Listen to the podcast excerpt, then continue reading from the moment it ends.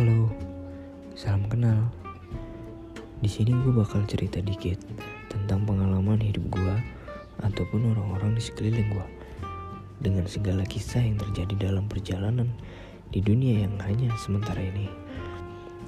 Gue juga terbuka untuk berdiskusi atau sekedar sharing bersama kalian.